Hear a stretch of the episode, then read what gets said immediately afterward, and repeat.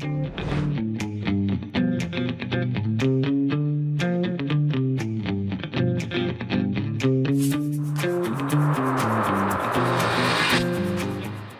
back to the Mel K Show. I'm very excited. A man that has taught me so much more than I already knew about the control oligarchs that are running the planet, let alone the United States, is back with me. Seamus Bruner, welcome to the show.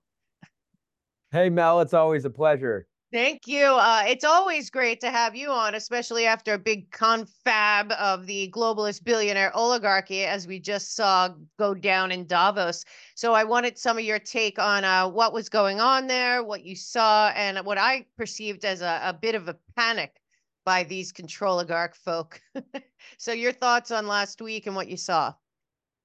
Yeah, you're absolutely right. They are panicking. You can tell it was all over Davos. They're freaking out about uh, so-called disinformation, uh, the return of Trump, and uh, they, you know, you can tell they're freaking out actually because of what they titled the theme of Davos this year. The, te- the theme, or one of the themes, was uh, rebuilding trust. They want to regain our trust. It's a little, it's a little late for that. I don't think that uh, anybody's going to be trusting them anytime soon, especially given their laser focus on trying to prevent Donald Trump from returning to the White House. That's not how you rebuild trust by in uh, by influencing and uh, interfering in national elections. Um, you know, and so the real theme of Davos actually was about uh, artificial intelligence. And right. so we talked last time about how artificial intelligence accomplishes so many of the control oligarchs' goals, and we can really get into that.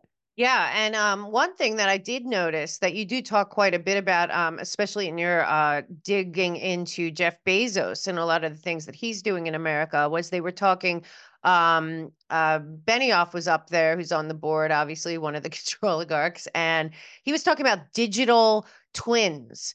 And then when I saw that, of course, then I have to go to the We Forum and look up what, what exactly is he talking about, who's involved here. And then I found a whole thing on digital twin cities, uh, which is some kind of con- uh, like uh, cooperation between a CCP based university and the World Economic Forum, where they're digitally, I guess, making uh, maps of our cities down to the down to the specific trees in, in Central Park. So let's talk a little bit about um, not just the uh, all of that, but also the surveillance level of what these people want on top of everything else.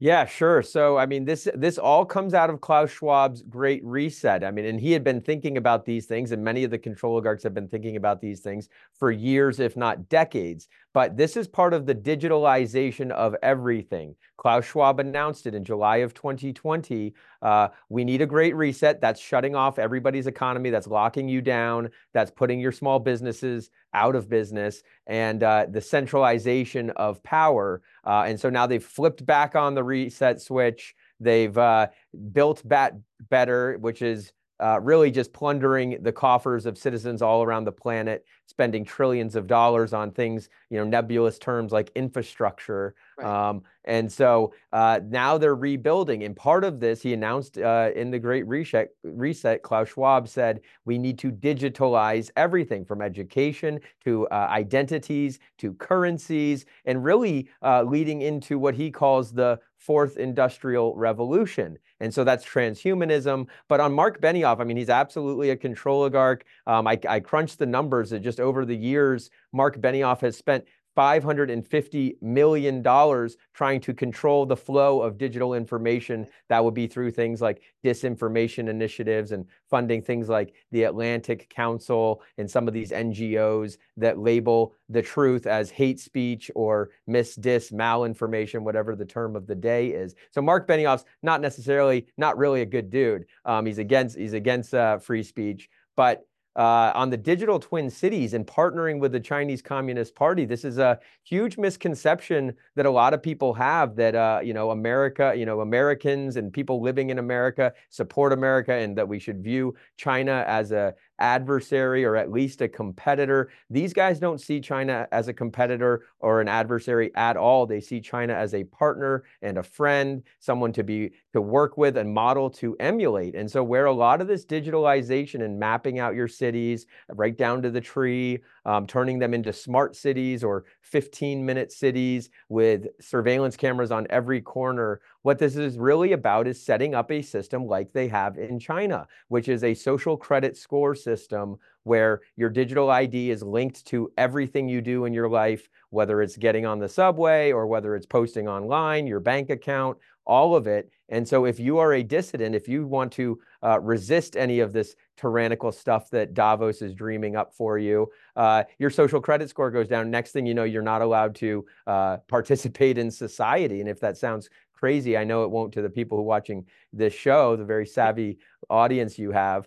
But for those who, you know, might just be catching this for the first time, if that sounds crazy, they've done it before. They did it during the pandemic. You remember you weren't allowed to like go into a restaurant or a sporting event unless you were complying with the mandates of that uh, jurisdiction. So I experienced it in New York. I know people experienced it in many other cities and states. And so they really are full uh, full speed ahead on having a social credit score all around the world. And that's really what kind of this stuff is all about.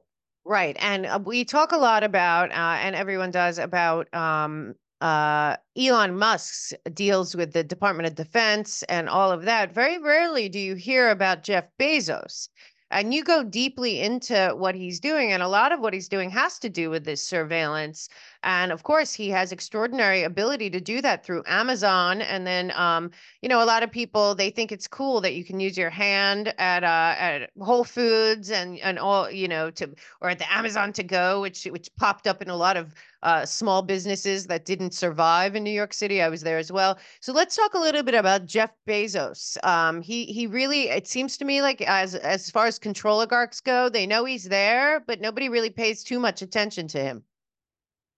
Yeah, Jeff Bezos is very smart in that way. He doesn't get out there like Bill Gates does and and state his uh, visions for the future, his Orwellian views. Um, he he kind of uh, keeps it low key. You know, when he's making headlines, he's trying to you know do photo shoots with uh, his uh, you know uh, model wife or girlfriend. Uh, you know, he's not really giving public statements that often, but you can tell that Jeff Bezos, he's kind of an interesting control oligarch in the sense that they're not all um, super plugged into the deep state and to the intelligence community. Um, you know, some of them, you know, Mark Zuckerberg and a lot of the big tech guys are. Um, but not all of them are have such cozy ties to the Pentagon, to the CIA, to the NSA, and that is through uh, partially through Amazon. In a big way, that's through Amazon. I mean, he got this big ten billion dollar Jedi cloud services contract, and so Amazon Web Services. Um, you know, you've heard of it probably. If you run a business, you might be hosting with Amazon Web Services. It's becoming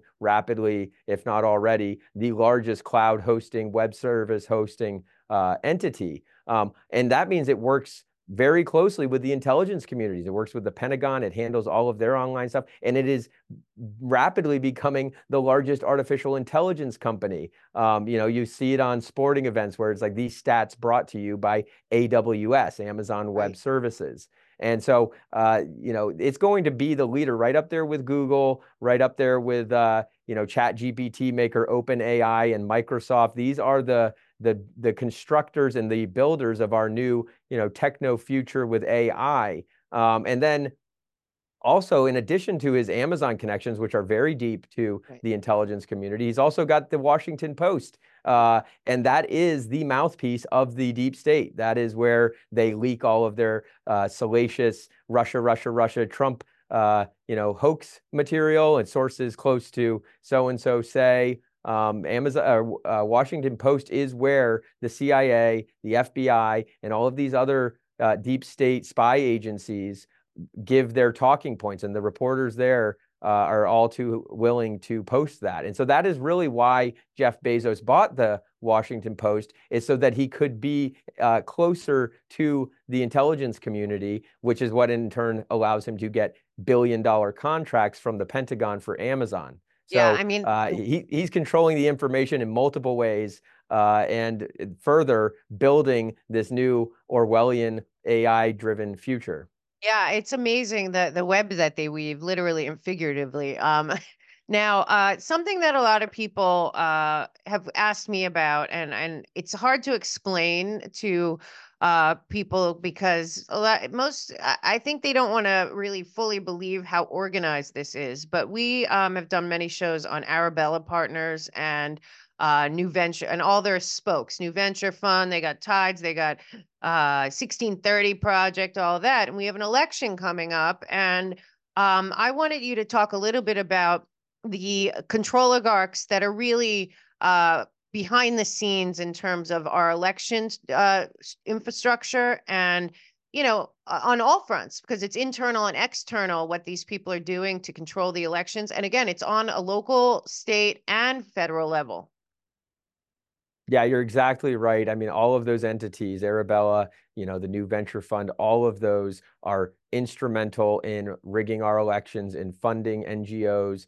things like the Atlantic Council Right. and uh, other events, you know, that uh, the, the events where, you know, they say that the Hunter Biden laptop is disinformation or it's a hoax. Um, they're funding those election rigging efforts, but also um, I mean, we'll just start with the largest funder, the Soros dark money empire, and now in, it's run by uh, Alex Soros. I mean, they're they're interfering at every level. They're doing it at the normal uh, legal level. George Soros is the largest individual funder of campaigns, so he'll donate the maximum personally and through uh, any businesses and, and uh, family members like his son Alex uh, to a candidate. That's fine. That's normal. Um, it's it's it's you know capped, and that's not a big deal. But then he's got the dark money that is pouring in the last cycle, 2022, close to 180 million dollars. No one else came close. I mean, Sam Bankman-Fried was about half that.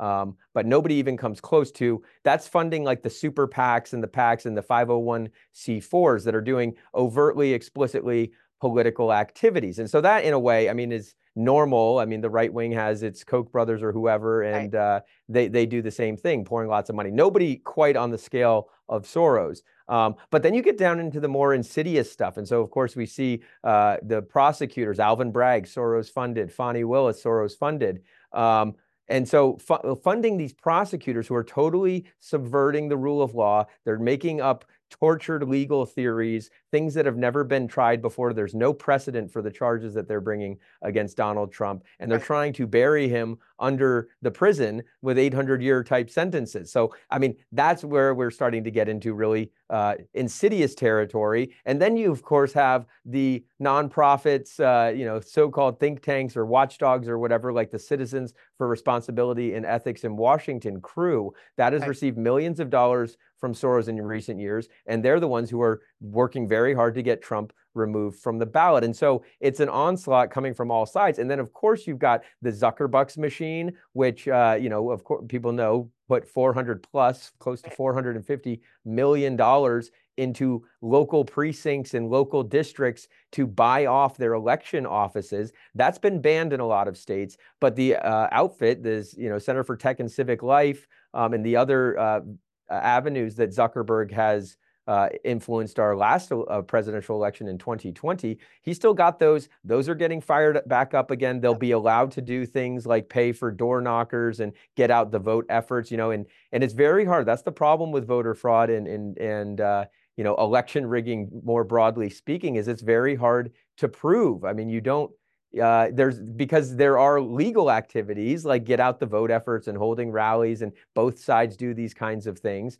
But right. then there's like the cash payments, and we know uh, from our investigations at the Government Accountability Institute that they have actually they they tend to hire either felons or people on parole, people who ha- they have leverage over, and so you go pay uh, someone who's on parole out of prison to go do something shady. They're not going to want to talk about what they did because then they'll end up back in prison. And so we found Soros-funded groups uh, doing that kind of thing, paying cash to people, cash to cash to uh, parolees. Mark Elias has been involved right. in in some of these efforts, uh, and so. Uh, we've got an uphill battle to uh, protect our elections, to uh, have clean, fair, safe, yeah. Uh, secure elections. Um, but at the same time, going back to Davos and the panic that has settled in, they are terrified of Donald Trump uh, coming back to power. And even beyond Donald Trump, I mean, this is a long term battle for them and for us. in that Donald Trump will be gone, whether it's in a year or four years, as far as you know, no longer a political threat to them. But they're more afraid of the populist movement more broadly, and individuals like uh, you know President Milei in Argentina, or uh, you know, and whether or not they're actually a threat to the globalist order remains to be seen. But the people are the threat. We are the enemies right, of exactly. uh, the the globalist elites. And so, whether Milei uh, turns out to be the transformational uh, candidate who will uh, pull, uh, you know, his country out of the globalist order, like we hope uh, people like Donald Trump or Geert Wilders in Netherlands, or you know, the the hope was that for Giorgia Meloni. I mean, we've seen this movie plenty of times where there's a world leader like a Boris Johnson, and we're all thrilled that maybe he's going to actually uh, you know, resist globalism, and then they turn out to be uh, total weaklings. So, I mean, I, you know, I don't put hope in any one candidate, but I do have hope in the populist movement worldwide yeah. to overthrow these control oligarchs. Yeah, and I think uh, your work is is not a small part of this, uh, and we really have to understand that people have to educate themselves about who these people are because they are local. Like you can find the spoke, and the hard part with what you're talking about is that it seems to me that they pop up a lot of um, LLCs and shell groups, and and even some of them are just websites. If you really dig into like that whole um, acronym and and all of the things that the Good News Initiative, and they're going into like small local papers and and corrupting and and taking them over. So there's a lot of that. But you did say something important that it, it is on both sides. So regardless of what's going on, I know you guys where you are, you really actually are in terms of bipartisan. You're uh, looking at all of that. How much does the Citizens United um, decision uh, affect this? Because I think a lot of people don't realize that um, this is legal. Uh, like you're talking about, a lot of this is legal, but it is legally, I think, subverting the vote and the will of the people on a massive scale. Was Citizens United the decision? I know that was all pointing at it was right wing and it was it was about the Kochs and all that. But at this point, there's a uniparty. Uh, they've completely corrupted it. Um, is is was that decision a big deal in this? And and should that be reversed? Should we be, you know, fighting to get all of this, uh, all of this out of it? I mean, wh- how is that involved? Because that is on the right too. Yeah, you're absolutely right. Uh, Citizens United has a huge bearing on all of this. The decision that uh, ruled that uh, campaign contributions are free speech and that corporations are entitled to free speech just as individuals are. That's huge. And so, and the left benefits from this. I mean, if you just right. look at the pie charts of uh, of uh, campaign cycle spending, it is uh, much higher on the left. And yeah. so the George Soroses of the world, and I'm so glad you brought up acronym. Everybody needs to go look into uh, the findings on acronym and uh, you know Pacronym and the and the woman who's running who oh, ran wow. that. And there's Nandi uh, Nandini Jammi. Uh, these people are now working on censoring. Um, lots of new like lots of right-wing conservative news as hate speech and disinformation that's what Laurene Powell Jobs who was involved in a lot of those sort of fake grassroots courier news type right, operation. Exactly. Yeah. Um, and, and so Laurene Powell Jobs is someone to keep your eye on. And anytime you see any Laurene Powell Jobs news, it's your job to wake up everyone else to what she's up to because she likes to hide out in the shadows and she likes to pretend like she's not influencing elections. But she is the new Soros. Um, she worked, you know, they they're very ideologically aligned. This is the widow of uh, Steve Jobs, right. who's using her her um, inheritance or, or, her money from Steve Jobs passing, uh, basically Apple money to, which is a ton of money, yeah. to uh, influence our elections in the wrong direction in terms of censoring opposition and pushing propaganda from everywhere. I mean, she owns the Atlantic, so when you go and see right. that article that I, I, you know, I retweeted. Uh, uh, Alex Soros, George Soros' son, had tweeted out this Atlantic article about how crime is, you know, everybody, what are you talking about? Crime in the cities is down, which was just like the most gaslighting piece ever. And a lot of people pointed out that there's a bullet hole in one right. part of the graphic, and on the other part, there's $47. So I don't know if that was a, um, you know, announcing a hit on Donald Trump, but that is how uh, much they fear him. I mean, it, you know, it's unsettling how many people are talking about uh, you know, well, they can't bury him under the prison because they don't have any dirt on him and they they don't have any real charges. Right. So instead, I guess they're going to try something more drastic. That's hor- that's horrifying to think about. Yeah. Um, and these people need to be held accountable and punished for uh, putting out even like remotely suggestive pieces like that. There's a lot of crazy people in America. Yeah. Um, and so you can't just be reckless like that. Um, anyhow, Laurene Powell Jobs owns the Atlantic, and then George Soros' son is tweeting out these right, exactly. suggestive graphics. So they are working together. Um, it's all about the election. Uh, and uh, yeah, anyway, so that's uh, pretty nefarious yeah. stuff.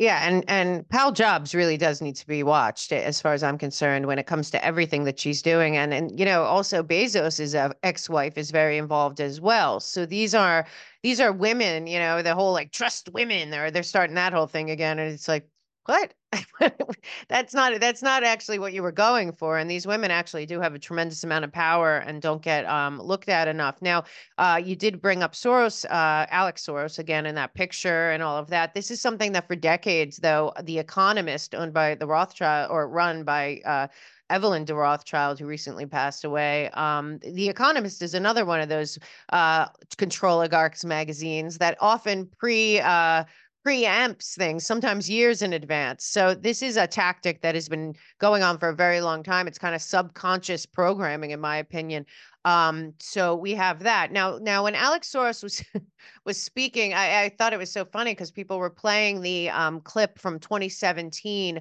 of Klaus Schwab and Brin talking about AI and how we didn't need elections anymore. And I was saying, well, less scary than that because that's uh, if they were talking about in 2017, they already had the ability. We saw it. Uh, you know, Zach Vorhies was one of the whistleblowers from. Um, from Google and also uh, Dr. Epstein came out too. And they were saying like Google is totally, totally eh, manipulating elections. So that's not a surprise. And then I said that the scarier thing is that Alex Soros is on the big panel, which are just press conferences. They're not debates, they're not panels, uh, they're press conferences talking about the world elections. I think there's 130 uh, elections going around around the world. There's certainly very big nations, including Russia and America, have elections in 2024. And to have him up there. But what was interesting is he kept pressing and pressing on democracy, democracy. And I keep saying to people, because you know when you and I were growing up, we had classes in American history, civics, all of that. Well, they stopped that a long time ago. I think during Obama, he had that big Macmillan contract, and they re- rewrote all the history books. I think they might have taken civics and the and the Constitution out of it. But he's going on and on about democracy, and we see this all the time. We go to war for democracy. Trump's going to ruin democracy, and we're not a democracy by design. People might not know about the Federalist Papers and that they all thought that 51% controlling 49% when the 51% is uh, is corrupt and uh, and you know treasonous and all of that, which kind of seems like where we are. But now I'm starting to think that when they bring up this democracy thing, they know that it's not a democracy and why it's not a democracy. So it's a total gaslighting move. What are your thoughts on on this on that always being the thing? And it's like, but that's not. There's a reason we're not a democracy by design. The narrative is falling apart, but as it does, there's so much of this fraudulent disinformation, misinformation, censorship coming from the globalists. And what we need to do is be focused on the facts, cut through everything, be discerning, and get it first and foremost out there to everyone. It is important that you know what is going on. Censorship is getting nuts. You guys know it. There's accounts all over the place that are fake, that are not me. I know you guys send me emails and I really appreciate it. And you report it, and it's on Telegram and Instagram and Twitter, and they're not me. So I'm super excited to announce We the People with Mel K. Be the first to join. It's a VIP community, just you and me behind a paywall, no trolls, no nothing. We get to know each other. I will give you the facts first. I break a lot of stories a long time before other people. We can talk about past, present, future, history, what we're doing now, solutions for going forward, what 2024 is going to look like. I'm going to do breaking news, do a lot of deep dives. I'm going to bring that information to you guys first in a live Q&A every week. So please click the link below and join me over there. We are going to create a community, a community that is censorship proof, it's cancel proof, it's truth, it's transparency, it's on the road to God, country, justice, everything that we want in one place. This is the most incredible, amazing time to be alive. As hard as it seems and as difficult as the battle has been for you guys and definitely for me, all I know is that we all are part of the solution. We are all involved and invested and you guys have the passion that I have. So let's join together on live Q&As once a week with me, Mel K, we, the people of the United States, taking back this nation. This is so exciting, guys. I've been dying to do this, and we finally got the technology right. So please join me. Click the link below. Can't wait to get started.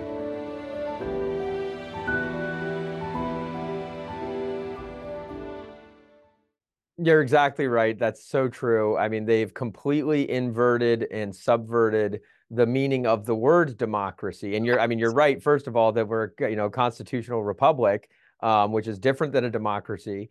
Um, and you, you, definitely need to go learn the difference if you don't right. know the difference. But uh, yeah, exactly as Mel said, uh, it's 51% voting against the other 49 is a democracy, and uh, you end up with a tyranny in a lot of cases with that. And democracies don't survive. So our our founders were brilliant to set us up like a republic. 50 individual uh, elected, you know, representatives then go to Washington. You know, 50 states elect their representatives um, and have a, a, degree of state sovereignty. I mean, the Tenth Amendment says everything that's not laid out into the in the Constitution is up to the states to decide. So, but we haven't been operating as a constitutional republic in uh, decades, if not you know a century, at least since the Federal Reserve was created, and, exactly. and since then there's been many abuses of the Constitution. So I mean, they they just trample all over the Constitution. But back to the, them just uh, inverting this word democracy. Every time I hear them say it, and I'm sure you're the same way, it's just like I cringe, I wince. It's like it's a disgusting word at this point, and that's sad because you know yeah. the word democracy is a good thing in theory,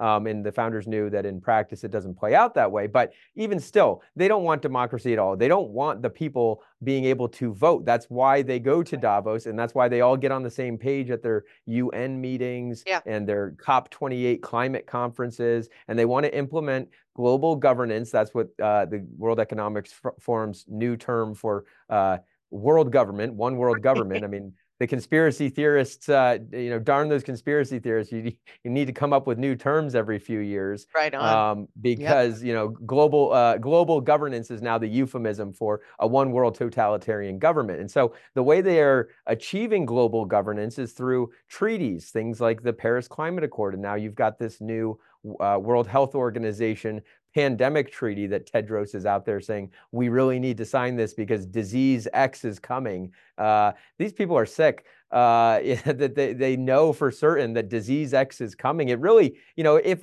if we get another global pandemic uh, anytime before a century happens, we'll know that they have something to do with it because it's just not normal to be having global pandemics. And the fact that they've all been preparing for global pandemics is suspicious. I yeah. mean, like it, you know, it's just way too convenient. So, um, in a way, it doesn't really matter if we have the proof uh, that they are intentionally releasing diseases. I, I, know a lot of people. I mean, Piers Morgan, of all people, uh, the other day was on uh, mainstream media talking about how sick he's been getting. Uh, he's had four diseases in the last two months or something. Wow. Uh, personally, I've had like a different flu and a different, you know, sh- strain of something. Now, I'm not saying that they are releasing these things, but it it sure is weird how uh, like illnesses are up, deaths are up, uh, and these people just all happen to want less people on planet Earth. Uh, so it's I'll call it a coincidence for now until yeah. we've got the evidence.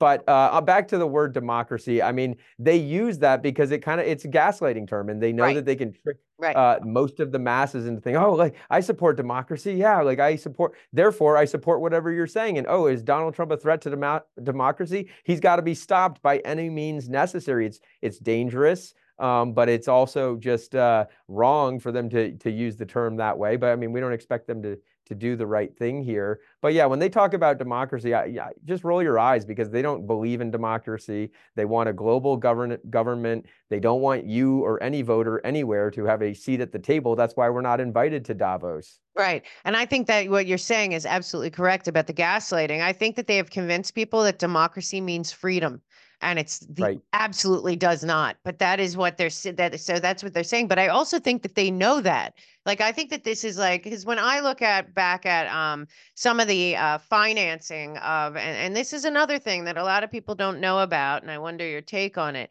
so there's that government media uh group that after uh, obama overturned basically smith Mundt with the smith Mundt modernization act there's an entire department I saw, and it looks like about $800 million have gone into this propaganda department of our government, which A, if people understood, so so if people understood that they're paying for their own propaganda, I think they'd have a problem with it. So what's the story with that whole thing? Because honestly, Trump also continued that. He put in his guy um, through that and whatever. But I think we should be looking at that and thinking that probably shouldn't exist at all. Completely. I mean, you can imagine why 50, 70, you know, years ago, not, you know, Nazi yeah. Germany or, you know, these, these, uh, you know, terrible despotic regimes, Stalinist Russia and, and whatnot, why you might want, and, you know, even the CCP today, why right. the CIA or the State Department might want a propaganda division that can go and uh, you know if if the propaganda is good propaganda you know freedom and uh, you know against the tyrannical communist regimes, right. then sure, that's a that's a good thing. But what's happened is w- they've gone looking for enemy dragons to slay, right. where uh, where they should be focusing on maybe the communist regimes in Iran or wherever, uh, China, Russia, etc., and and just using our taxpayer money to spread propaganda to those citizens, and uh, you know, saying that uh, freedom actually works and uh, you don't want a social credit score if you're in China, you know, get out or what have you. Um, but they've turned it on us, and they're using our own money right. uh, to, you know, brainwash our people into thinking that globalism is good and globalism is the solution and diversity is our strength and open your borders and give all of your money to uh, you know the world's poor which is really just given to ngos and right. various beltway insiders. right. Not even given to those people. So it's just more exploitation. I mean it's it's it's tragic. I mean, it's actually a testament to how prosperous and uh, well off and lucky we are to be Americans that they can just spend trillions upon trillions of dollars trying to defeat us, um, and we don't even notice it. That's how blessed we are. I know, and it, it's so true. And and I do believe though, if people actually understood what we're talking about, which is why your book came out at such an important time for everyone out there. If you haven't already bought it, you really should be buying it for your friends because what, what's happening right now, and I wonder if you're seeing this too people of all first of all there's no left and right republican and democrat and i would say 15% of the left uh, left of center 15% right of center basically know the entire thing is broken corrupt captured whatever you want to call it. But people right now i think have this little spark. There was a way way larger amount of people uh, tweeting mocking making fun of davos this year than i've ever seen because you and i have both followed this but not everyone has but I do know that there are a lot of people out there, be it whatever it is, the border, foreign policy, economy, that know something is terribly wrong and they're not quite sure. Because what we actually have, in, in my estimation, and this is how I kind of try to explain it to people to make it more simple, is the Davos globalist billionaire oligarchy, and Davos is just one spoke of it, but UN, World Economic Forum, all their tentacles, they're basically running as if they are the parent company of planet Earth is what I see in people if you look at it that way. And and that's why because people say, well, why would all these people, Bezos, Zuckerberg, you know, Soros, people understand, but some of these people that are American or at least in name only, uh, but why would they be doing this? And and to me, I feel like they feel like they work for the the parent company of planet Earth. And and if you can look at it like that, like they truly think that they are supra above all of our nations and therefore, they are the reason they do all of this is to keep their seat in that board of directors, so to speak, of that entity. That's what it looks like to me. I'm trying to explain it to people that think like that never heard this before. Yeah, that's a, I mean, that's a great, great analogy. Uh, they are the parent company and the world governments that they have infiltrated are wholly owned subsidiaries. And we're just the workers. We're just the uh, working class or, you know, worse, if you're, if you're a small business or medium sized large, even large business who's not uh, part of, you know, a member of the World Economic Forum, then you're a competitor. That means you're a threat to them. And ultimately, you know, we are either their sort of uh, livestock that we, uh, you know, plow the fields for them and, and deliver uh, value in the, you know, to their companies that we don't really own stakes in, or if we do, you know, very, you know, yeah. measly, meager stakes. And uh, you know, whatever your 401k or whatever portfolio, you certainly don't have a say right. in the uh, day-to-day operations of the company. Um, but uh, small businesses are their competitors, and that's what like, they treat them as such. That's why the lockdowns were intentional. They did nothing to stop the the spread of COVID, but what they did do is put a lot of the controligarchs competition out of business, and so they consolidated their market share. And that's like one thing that all of these guys invariably hate. They hate competition. I mean, you just look at Bill Gates and in the Microsoft antitrust trial, the lengths that Microsoft went to to eliminate its competition to quote, cut off the air supply end quote to its competitors was staggering and it goes back to the what i you know who i call the uh, controligarch prototype the rockefellers with yes. standard oil they right. uh, hated competition and would do anything to put their competitors out of business and so when you th- when you look at it like that like just as you said and it's the parent company uh, it's got wholly owned subsidiaries all over the world uh, and then the private businesses that are not aligned with their vision for our future uh, our comp- competitors, you can see why they would want to put you out of business, why they're against uh, freedom of choice, why they want to force you to buy products that you don't want or don't need, uh, right down to uh, you know injections. So yeah, yeah, uh, you mean, know they, they they viewed they viewed the uh, the you know the the generic things, things like yeah. you know, ivermectin, hydroxychloroquine. Right like those are competitors and those cannot be allowed we need to right. force everybody to and so it's the same thing with the food i talk about it in the book uh, yep. cows are the competitors um, normal uh, things that we've eaten since the dawn of time cows pork chicken those are all big threats because of methane but uh, what is actually uh, not a threat is their lab grown stuff which right. actually is more uh, greenhouse gas emitting than the natural proteins so um, it's really all about eliminating competition yeah, and and they, and they do it brilliantly because a lot of things have come into play. They also have this new uh, reporting. Uh, you you uh, you talk about in the book a lot, but they did this a lot through regulations right after the uh, initial uh, or the, probably the third or fourth consolidation of banking, known as the 2008 crash.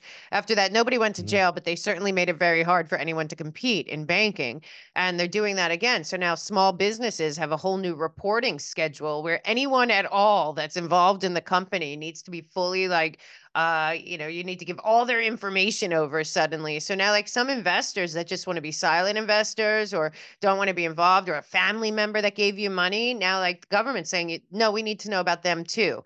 We need to know about every little thing that your small business, everyone that's involved, everyone that benefits, and they want you to fill out full reports on these people, and that's going to be hard for people to raise money. I also saw um, big tech; they're like taking back um, the ability to write off R and D as as um, you know uh, research costs and and for for taxes they're going to tax a lot a lot differently in in tech competitors too. So people aren't necessarily putting together that a lot of these regulations are actually these same people lobbying our government to put in regulations that only benefit the controligarchs and and again and again it happens until you cannot survive. I know that this happened with banking business because Rob and his brother ran a bank and after 2008 they they they stuffed it out to 2011 but it was like it was the the um all of the restrictions all of the reporting all of the new rules that were affecting the small like banks that were actually reinvesting in in their local community, which is what banks were supposed to be doing in the beginning. Um, but they were making it impossible. You had to hire like all new people, learn all new stuff to even keep up, and then that's upping your bottom line. And it was just so crazy. And now they're doing that, like you said, post COVID with every business. It appears at this point.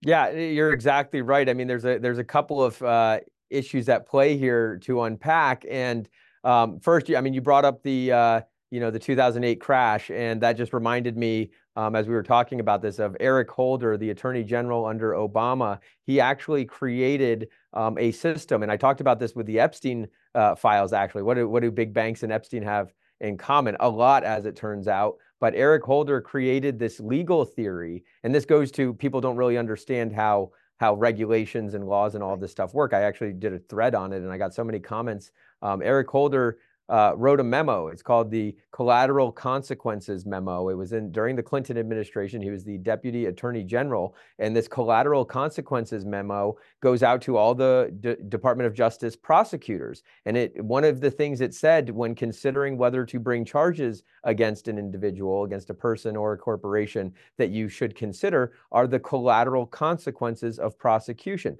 Does prosecuting this corporation bring about some sort of unintended consequences. And this is, I mean, Matt Taibbi did some great reporting uh, for Rolling Stone back in the day. Right. Um, after the 2008 collapse, he's, you know, this this Eric Holder memo uh, was used to let the bankers get off scot free because uh, allegedly, according to the prosecutors who abided by this memo, and it's now been codified in like the the handbook of uh, rules and regulations for DOJ procedures type thing. Wow. Um, uh, because prosecuting the big banks might bring down the whole financial system. Therefore, we shouldn't prosecute anything. I mean, yeah. it wasn't eh, you know said uh, you know verbatim like that, but that well, you can see that's what fail. Taibbi's. Too big yeah, to fail. Too, it, it, created too big to fail. Well, I applied that same logic to to Jeffrey Epstein. I mean, if you if this is how prosecutors are thinking and how you know people like Eric Holder are thinking is uh, the collateral consequences of prosecuting the Epstein client list might just cause some crazy. Uh, I mean, of course, we know they think it would be catastrophic for them because it's all their buddies. Right. Um, in a, you know, in a lot of situations. So, I mean, whatever it is that's protecting the uh, Epstein clients, that that's one like legal theory to look at. But what does that mean more broadly for what we're talking about today? It's this concept of selective enforcement and so that is really what rules and regulations and laws wow. are all about is is applying them unequally another what you know people say a two-tier justice system um, rules for thee, but not for me. You know, the, thee, there's a, a, lot of kind of ways people have described it, but really what it is is selective enforcement, where if you are in the club, you don't get it. You don't have to abide by enforcement. Just look at Hunter Biden. I mean, he, you know, broke pr- pretty much every rule you can imagine, um, right down to transporting prostitutes across state lines for consuming felony level drugs. Um, right. but also illegally lobbying on behalf of foreign governments. And you right. see, you know, I've read all of the emails. We got the laptop early. Yep. Um, you know, you see him talking about avoid, you know, well, we don't want to uh, register under FARA. Well, the person that they brought in to register under FARA, that's the Foreign Agents Registration Act. Uh, it's an organization, Blue Star, Star Strategies. Just eight years later, has like filed their reports that were due eight years ago. And because they're just tight with the Bidens, right. they're allowed to just retroactively file. Now, if it had been you or me, and we right. had uh, lobbied on behalf of a foreign government, or like Paul Manafort, for right, example, exactly. Uh, we, yeah. we'd be in jail. We'd be in Rikers. Yeah.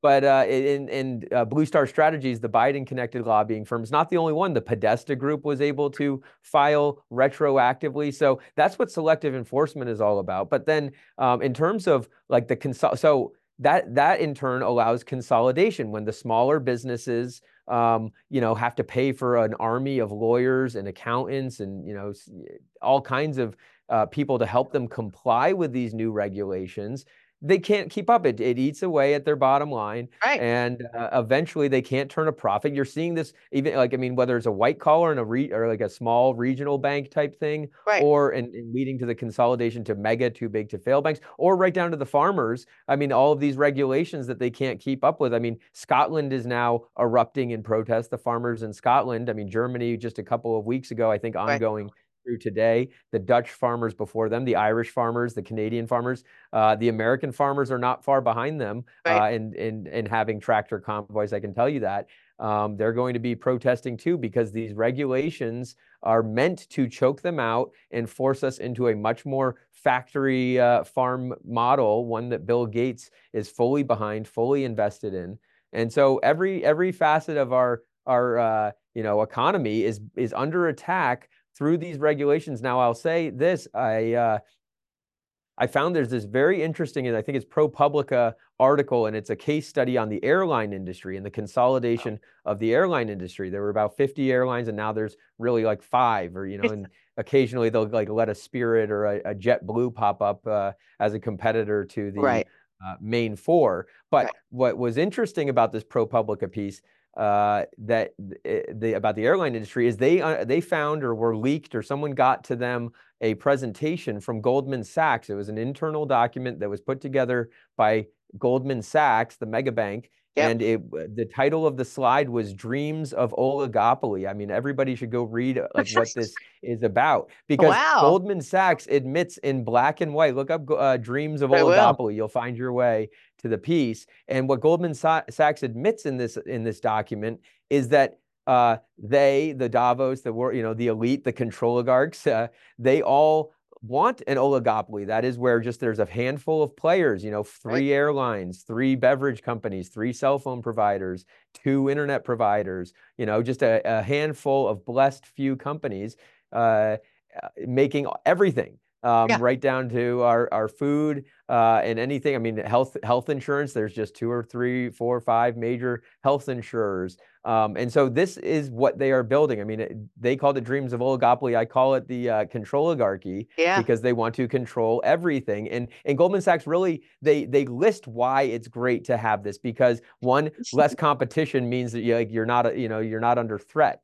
Um, the, oh the thing God. they hate is competition. Uh. And they say you can do this by promoting increased regulation, uh, raising the barriers to entry. This is why they hate oil and gas. I mean, it's not about the climate. It, that should be clear by now to most people when they fly around on their private jets right. uh, and everywhere in the world and they have mansions that use more electricity in a day than you use in a year. Right. Um, it's not about saving the planet, obviously, but what it is about is oil and gas has very low uh, barriers to entry. All of the patents have expired or run out, and it's mostly open source technology in a lot of ways. Like you and I, Mel, could go invest in an oil well somewhere, and we could strike it rich. I mean, like just yeah. like the Beverly Hillbillies, exactly. Jed Clampett.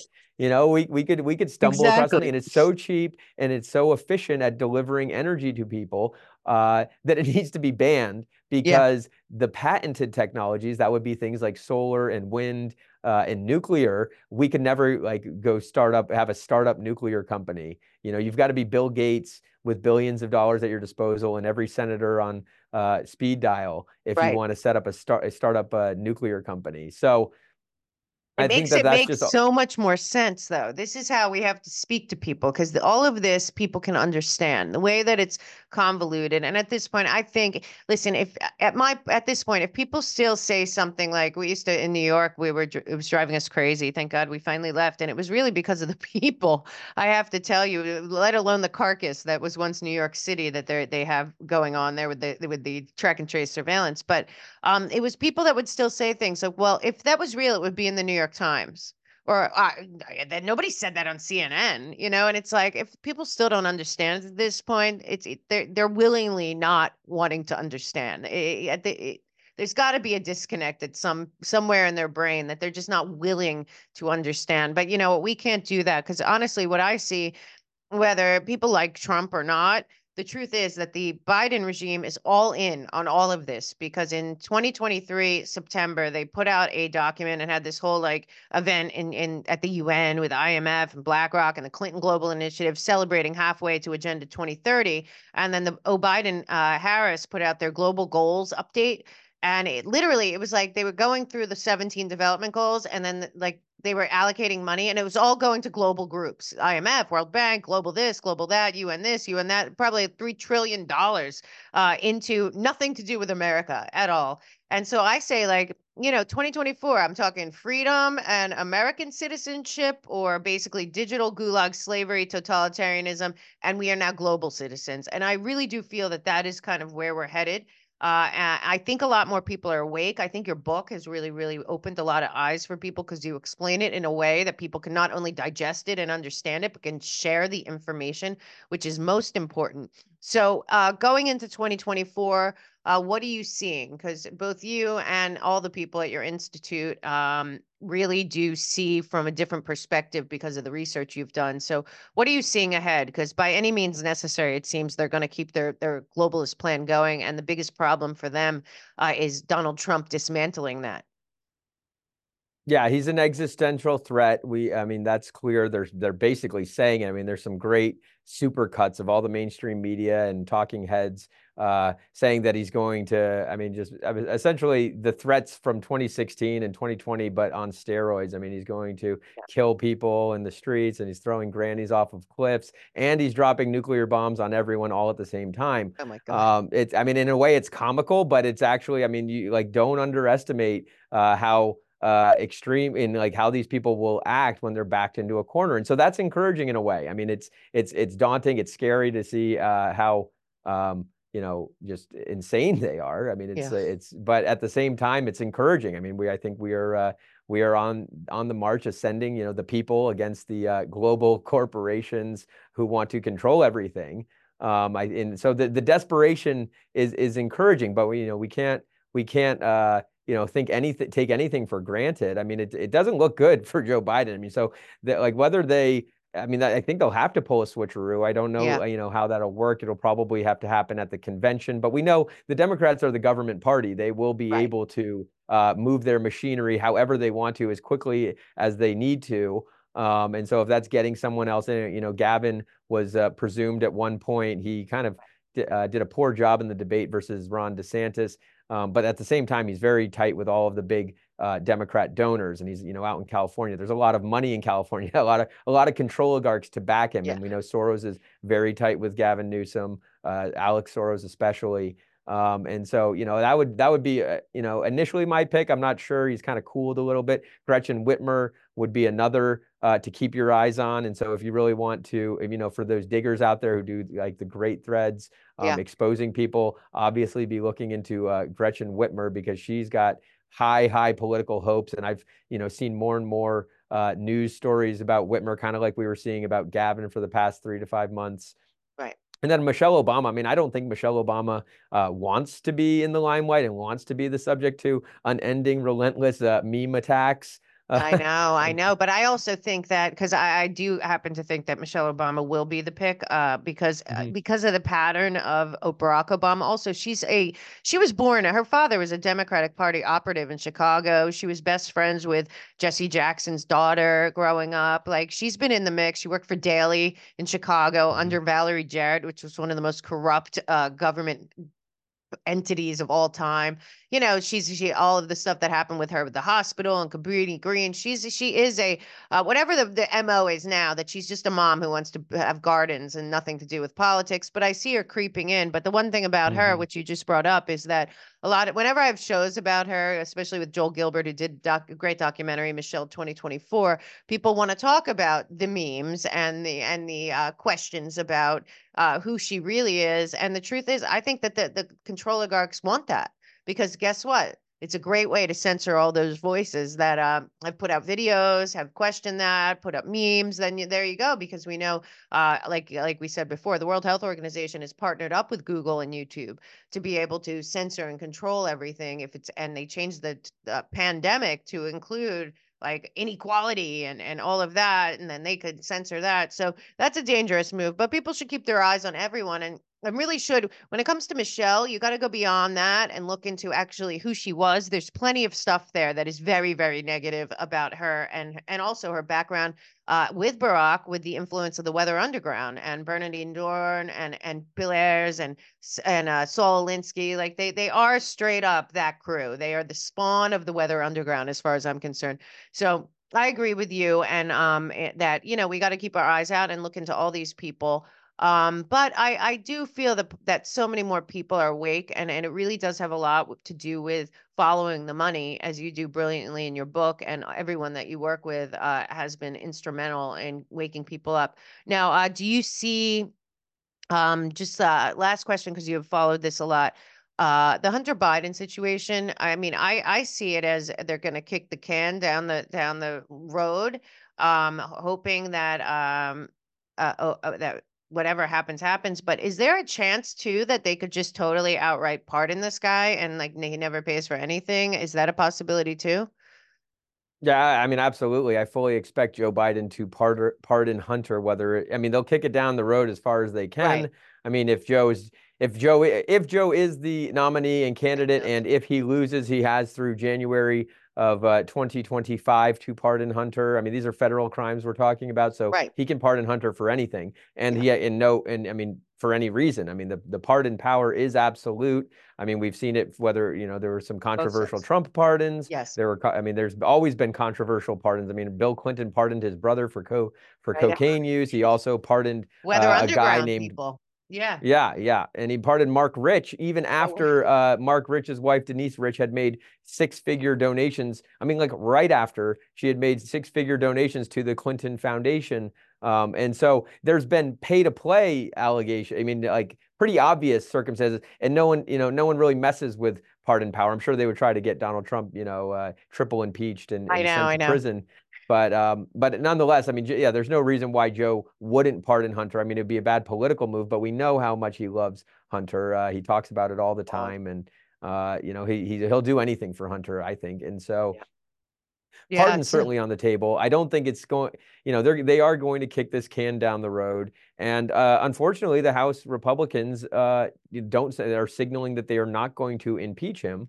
Um, and so you know, the it's it's quite possible the only form of justice the Bidens ever see is the fact that their name is totally dirt and that he yeah. will go down as the worst president in modern history. And that's a form of justice, to be sure. It is. It um, is. And so the story can't be untold. That's that's you know that's that's good. I mean, I'm not trying to cope here, but uh, realistically, uh, we the uh, you know we don't have control over the justice system. The the justice system has control over us, and they yeah uh, are not going to lock away one of their own. And so until uh, someone like a Donald Trump gets in there and cleans house, um, you know, we're we're looking. I mean, I think the Justice Department is where most of the problems in America begin and end.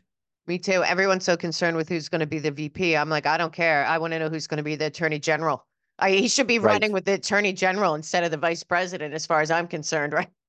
right totally now. agree totally but uh, agree. you know uh your your work's extraordinary uh if you have not already bought control Controligarchs i highly highly highly recommend you do that now and then you learn everything in it and then you become the voice in your sphere of influence uh, because he names names, he shows how it works, he shows the different layers and levels and many different aspects that have totally usurped we the people in this nation and honestly the world.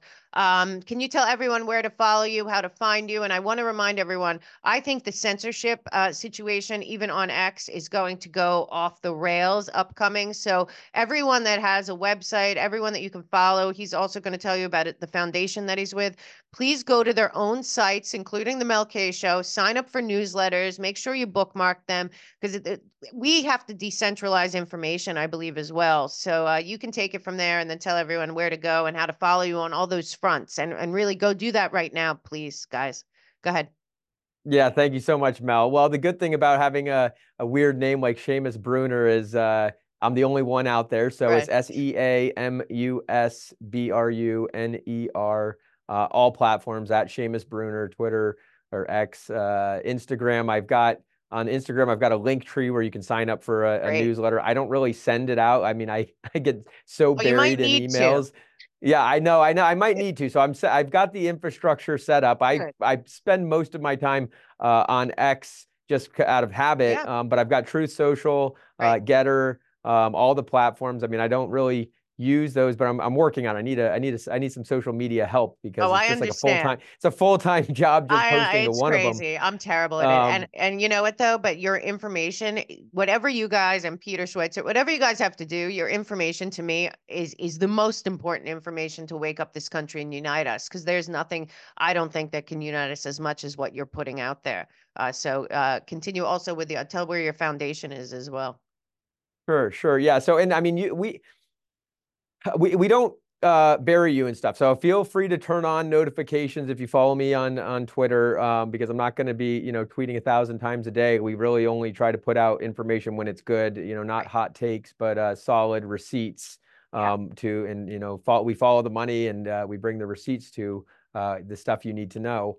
Um, Peter Schweizer, I would follow him. He's at Peter Schweizer on Twitter. Uh, he's got a podcast that I appear on. Um, you know, our organization puts out the drill down. So that would be the drilldown.com or at the drill down or drill down with Peter Schweizer.